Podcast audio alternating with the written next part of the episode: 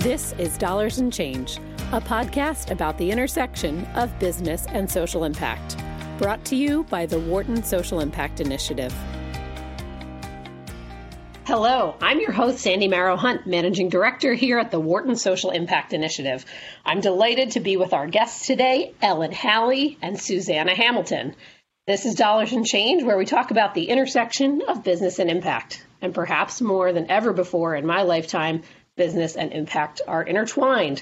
The coronavirus pandemic has impacted more lives, businesses, and industries than we can count. Um, but at a time like this, I like to take advice from Mr. Rogers' mom, who says, Look for the helpers. You will always find people who are helping. Some of the bright spots in the season of change and challenge are indeed the helpers.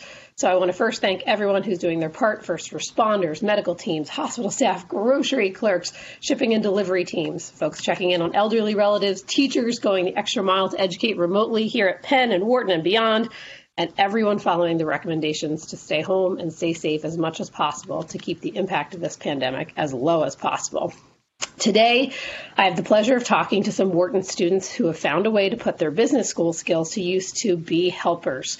On the line with me, I have Ellen Halley and Susanna Hamilton. Welcome, Ellen. Thank you. And Susanna. Thanks. Happy to be here. Thanks for having us. My, it's our pleasure. So, along with some fellow Wharton class of 20 classmates, you guys have, as of last week, launched the Philadelphia branch of a nonprofit called Off Their Plate. Susanna, what is Off Their Plate? Yeah, so Off Their Plate started a little more than five weeks ago in Boston and has since scaled to uh, eight other cities across the country. And our primary goal really is to provide economic relief to local restaurants and their staff while also providing nutritious meals to frontline healthcare workers, so everyone from physicians to custodial staff. Um, and we really think of these as the two front lines of the coronavirus pandemic.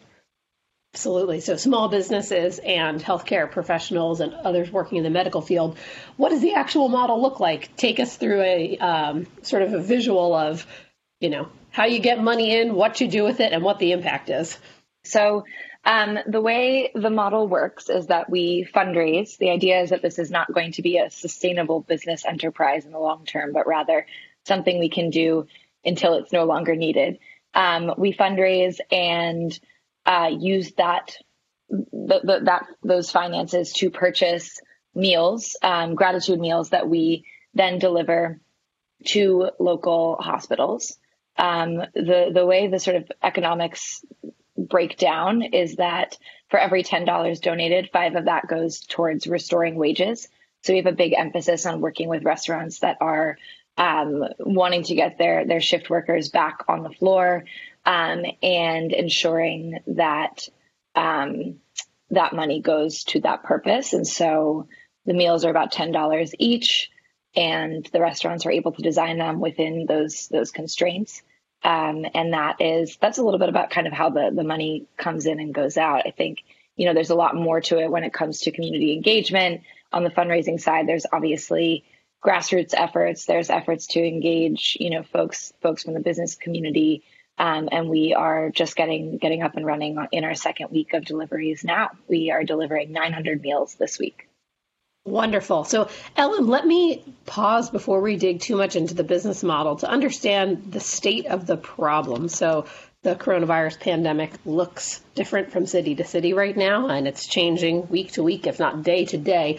What is what does COVID look like in Philly right now? What does it look like for small businesses? What does it look like for healthcare institutions? So, Philadelphia so far has done a pretty good job in managing the virus, but we've still seen nearly 10,000 cases close to 400 people have died. Um, and if you look at the infection rate, what you see today is what looks to be a leveling of the curve, which is amazing. But uh, Mayor Kenney spoke last week about his concern of a second spike if distancing measures are relaxed too quickly. And when you listen to health experts, they talk about the importance of ramping up testing to ensure that we can get a clear read on the state of the health crisis, establish effective contact tracing protocols, not just slow the spread, but but stop it altogether. And at the same time, obviously, across the country, you're looking at probably a year until a vaccine could be ready for widespread use. So, you know, we know and regrettably say that coronavirus is here for the foreseeable future. And most you know, countries are just beginning to test the waters when it comes to reopening, and we don't really have clear models for that yet. I think in Philly, we also have to think about the demographics of the city. Um, we're the largest American city without a public hospital, and one in four Philadelphians has an income below the poverty line. So we have to think about how how the virus is disproportionately affecting communities um, that are less privileged than than ours, maybe. Um, so for us, we feel like it's important to stay here on the ground for the foreseeable future, um, and we're we're keeping close track of kind of the curves and and the trying to deliver meals in accordance with with that. Thank you, Ellen. What does it look like to be one of these workers um, in a hospital, be it custodial staff, infectious disease specialist, um, that you're helping to deliver these meals to. Give us a little bit of a picture of, of why these meals matter so much. So I think when you first start to explain the model, you know, the meals kind of seem like a nice to have, right? Like they're the other side of the front line. And, and mm-hmm. really the, the impetus for starting off their plate was to bring restaurant workers back, back online um, and kind of save the restaurant industry. I think when you really break down where people are from an emotional perspective in in the hospitals, especially when you look at certainly when you look at physicians, obviously they're on the front lines. Obviously, a lot of these um, health systems are being overburdened. They're opening COVID floors. Folks that wouldn't necessarily be kind of in an at risk situation are at risk. And then I think one thing that's very important about off their plate and the model that we espouse is that we want to make sure that we're serving the frontline workers that aren't necessarily as visible. So obviously doctors and nurses, um, but we also are looking at a lot of our meals going towards custodial staff, environmental services, security, um, you know, folks that might not be from a pay scale perspective um, making as much money during this crisis, uh, yet they are certainly doing their part in the fight. Actually, I think the Inquirer had an article the other day about hospital um, custodial workers and kind of the emotional impact of the of the disease on them. And you know, a lot of them are on public assistance, right? And and still they're they're having to gear up and go to hospitals and um, clean up effectively what this what this virus has done. Um, and so we are certainly passionate about ensuring that the meals um, don't just go to doctors, but also go to to kind of the folks that we don't see as much as being on the front lines, but are certainly very, very affected. And from an emotional perspective as well, you add in all the layers of caring for a family, of coming home to your family and needing to being worried about transmitting it, potentially living with folks that have um, comorbidities and, and are higher risk. So we want to think about that. And, uh, you know, I think for me personally, as I've gotten more involved, I've certainly been able to see the impact on both sides, which is very compelling. Absolutely. And I'm curious to know as, you know, Wharton business students, there were there are a number of ways you could have chosen to get involved. You can donate, you can volunteer for a number of different causes, um, but you felt the inspiration and drive to launch, you know, this branch of off their plate. Ellen, can you tell us a little bit why this, you know, particular um, approach to being a helper during the COVID pandemic resonated with you? So, most people that you talk to want to get involved in some way. It's very hard to know how to do that, um, aside from making financial contributions, which of course is something that we rely on. However, I think that the model is very compelling in that it allows us to really use our, our business school skills and, and kind of networks. I don't know if Suze, if you want to elaborate a little bit on um, how we've been able to bring Wharton into this. Suze is leading an awesome group of, of Wharton students who are helping on the fundraising side, so she might be better suited to speak to this particular Tell us question. more, Susanna. Sounds yeah, great. and I have to give credit to WG 21 as well. So we've got folks from both classes um, that have really jumped in and are eager to help. And then, and, and it's just been very exciting to apply so much of what we've learned to to this work that we're really passionate about like in a matter of days, the pace has been super fast, obviously, for all of us to be getting this up and running. So we've been building our team, bringing people together, and really implementing practices that we learned back in, in preterm. So most of us, even though we're classmates, a lot of us didn't know each other beforehand. Um, and we're also working with folks outside of the network. How did you find each other? If you didn't already know, all know each other, I'm curious how this sort of group of uh, passionate students came together around this topic if if you weren't already you know a friend group or or connected in some other way Yeah. So a couple of us, Ellen and I, for example, both heard about it through separate avenues of folks we knew in other cities from our other schools and, and old coworkers. So we kind of heard about it and got brought together. And then we, um, in the early days, and then we really blasted our work networks, posting on Slack channels, WhatsApps, and just spread the word about the organization and also sort of did a call to action for anyone else looking to get involved. And it's been really exciting to see people's support, both in terms of volunteering, and we've had student clubs say, like, how can I help fundraise for you guys? And we've talked to school administrators about ways that we can be tapping more into the Wharton network. So it's been cool to see the network sort of in action throughout all of this. Fabulous. And and you touched a little bit on the skills you had learned from, from preterm through your classes, you know, kind of being put to work here. Susanna, can you tell us a little bit more about some of the specifics? This is a uh, a, a, real life case study for how to yeah. put those um, business school skills to use and quickly. So tell us more about some of them uh, in particular. Definitely. So um, I, I think we've really had to lean on the principles we've learned around establishing trust on teams and building rapport and then also thinking about how do we facilitate information sharing. Um, for my very first case study in, in Management 610, we were challenged with making sure, realizing how difficult it is to make sure all the information gets surfaced on a team. So we've had to think about tools and sort of group norms to establish so we ensure that we're being efficient and bringing everyone's sort of unique skill sets to the table. And then the second piece is really us thinking personally about how we motivate people and really effectively I guess, mobilize our team around this cause. So it's really just all of our management learnings into one in one big challenge. And I don't think we'd be able to have done as good a job sort of mobilizing without those skills that we've learned in the past two years. Fabulous. So, Ellen, let's turn to you to talk a little bit. We, we, explored the sort of hospital need. Um, let's talk about the restaurant scene. What do we know about you know how COVID in Philadelphia is impacting restaurants, and how did you guys go about selecting the restaurants that you were going to work with to implement this program? Sure. So the National Restaurant Association released a survey that showed 8 million restaurant workers have been laid off or furloughed since the beginning of March, which is two thirds of the industry workforce. Philadelphia restaurants are obviously a huge point of pride for the city, and it's also a massive anchor for our economy. Over 10% of, of um, folks that are employed are, are in the space. And more than one in five businesses are connected to the food industry in some way, are part of the sort of food economy. And as we're seeing across the country, restaurants in Philadelphia have been hit very hard. And even for the ones that have managed to stay open and pivot to kind of take out or different innovative eh, models, the revenue is is barely enough to cover the costs of, of operating and they haven't been able to bring all their staff back. So we focus on forming deep partnerships with a small group of restaurants to ensure that we're maximizing our economic impact. As I mentioned before, each of our partners commits that 50% of our donations goes to workers in the form of, of wage reinstatement mostly.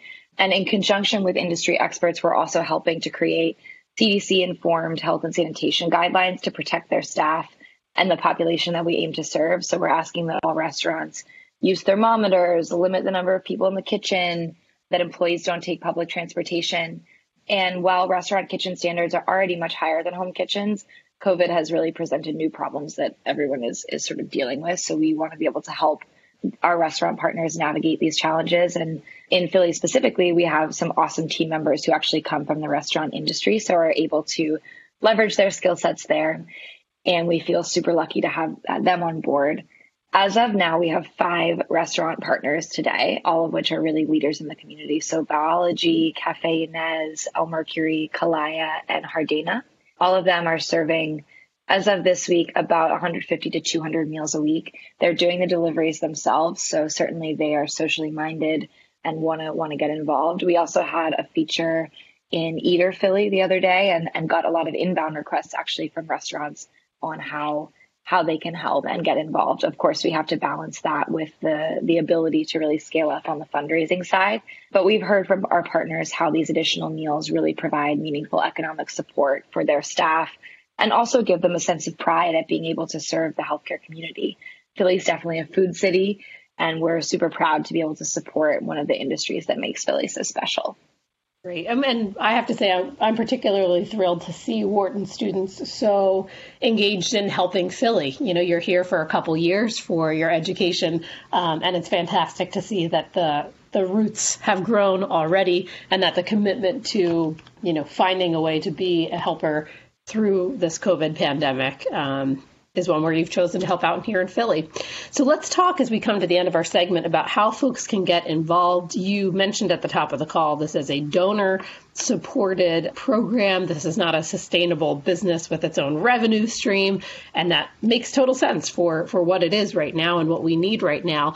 Who are you seeing donate? How are you seeing folks navigate where to make these sort of financial contributions in COVID and who's been most attracted to giving to you guys?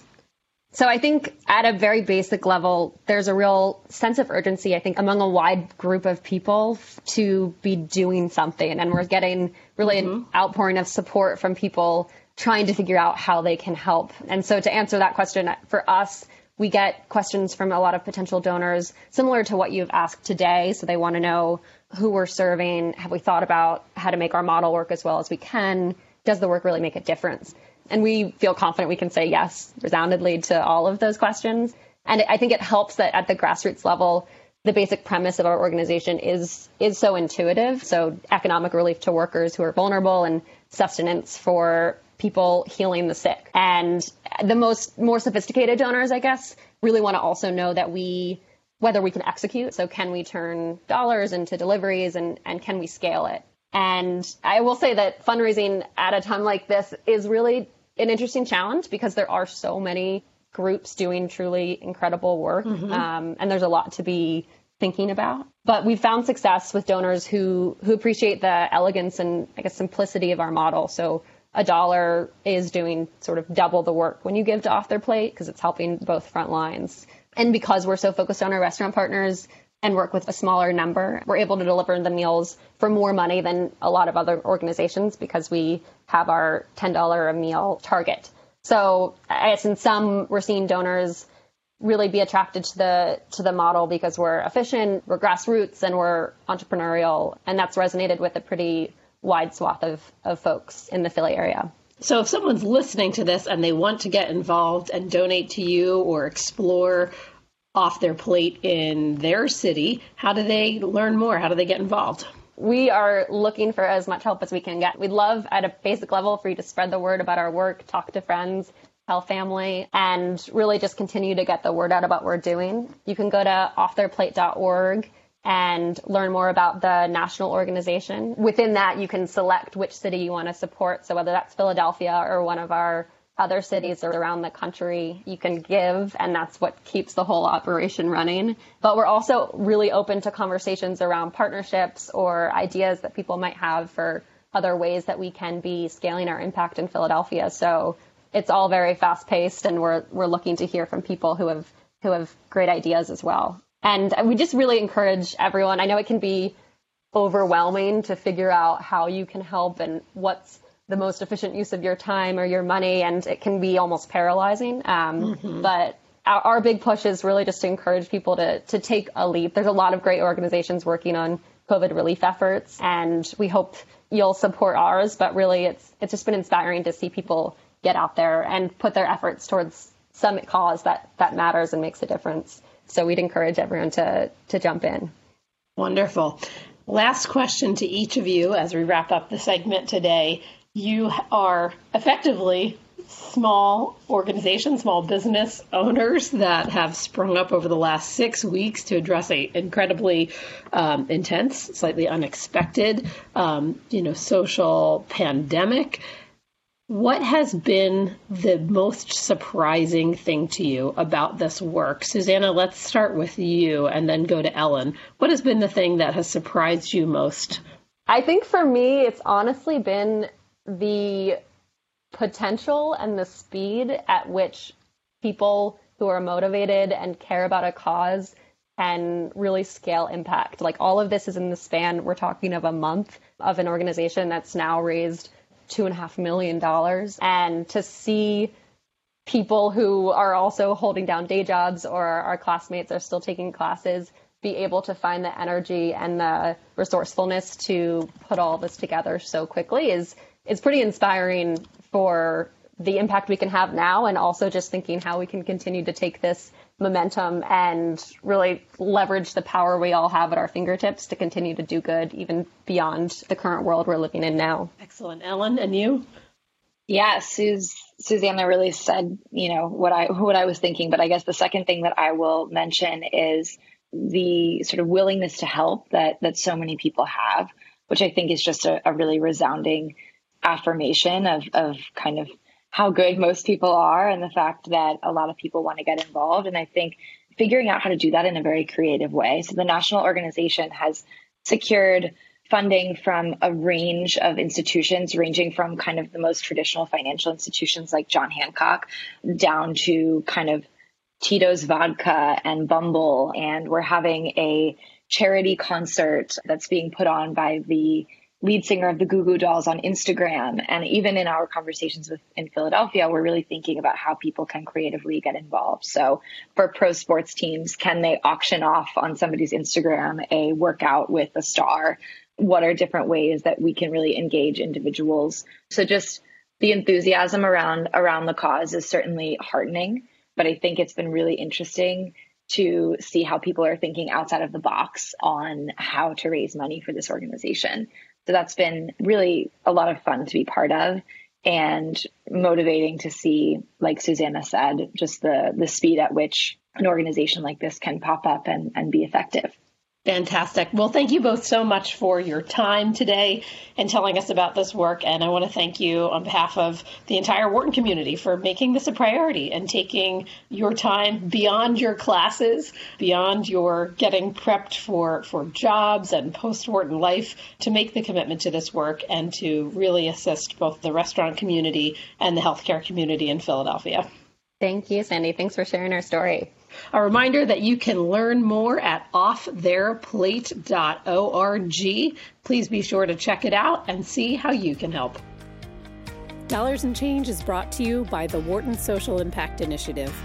To learn more, visit us at socialimpact.wharton.upenn.edu.